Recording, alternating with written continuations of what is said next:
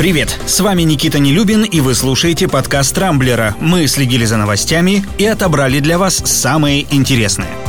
США могут изменить свою позицию по Северному потоку-2. Накануне газета Wall Street Journal сообщила о том, что администрация Джо Байдена начала переговоры с Германией о возможном ослаблении давления на газопровод. Вчера был последний день, когда Белый дом должен был представить черный список людей и компаний, против которых планировалось ввести санкции. Однако, по данным издания, вместо этого Вашингтон может пойти навстречу Берлину, который является критически важным союзником Америки в Европе, и ослабить санкционное давление на проект и его участников. Об этом свидетельствует и официальная риторика Соединенных Штатов. Вчера вечером пресс-секретарь президента Джен Псаки заявила, что в Вашингтоне по-прежнему считают Северный поток «Поток-2» плохой сделкой для Европы и намерены консультироваться с союзниками и партнерами о дальнейших шагах в отношении проекта. Но судя по тому, как активно Германия защищает газопровод, с санкциями США, возможно, придется и повременить.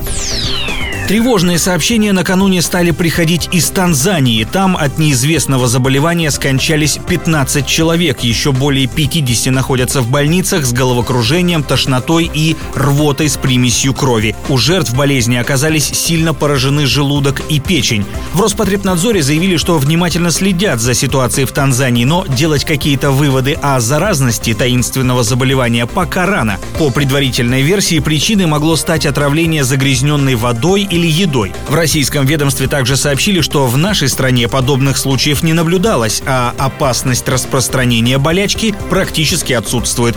И тут хочется напомнить, что Танзания – это одна из первых стран, с которой Россия возобновила авиасообщение после долгого перерыва из-за пандемии коронавируса.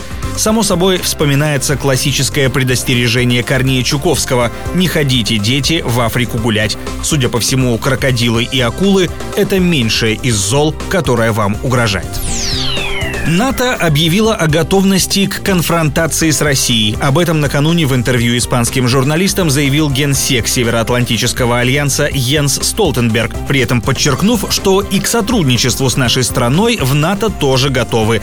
Он добавил, что, цитата, «россияне наши соседи, и нужно избегать происшествий, особенно на границах». Видимо, для этого военный блок и планирует расширить финансирование своей деятельности у российских границ. Этот и другие вопросы министры обороны стран НАТО будут сегодня и завтра обсуждать в формате видеоконференций. Кстати, судя по опросу Рамблера, почти половина пользователей считает, что вооруженное столкновение России и НАТО — это вполне реальный сценарий. Впрочем, отечественные военные эксперты успокаивают, мол, на самом деле Альянс не готов к конфликту с Россией, тем более, что военная мощь нашей страны существенно превосходит натовский уровень. Но если с оборонкой у нас полный порядок, то в социально-экономическом плане дела складываются сильно так себе. Об этом, например, свидетельствует тот факт, что российские проститутки начали работать в кредит, а некоторые даже за еду.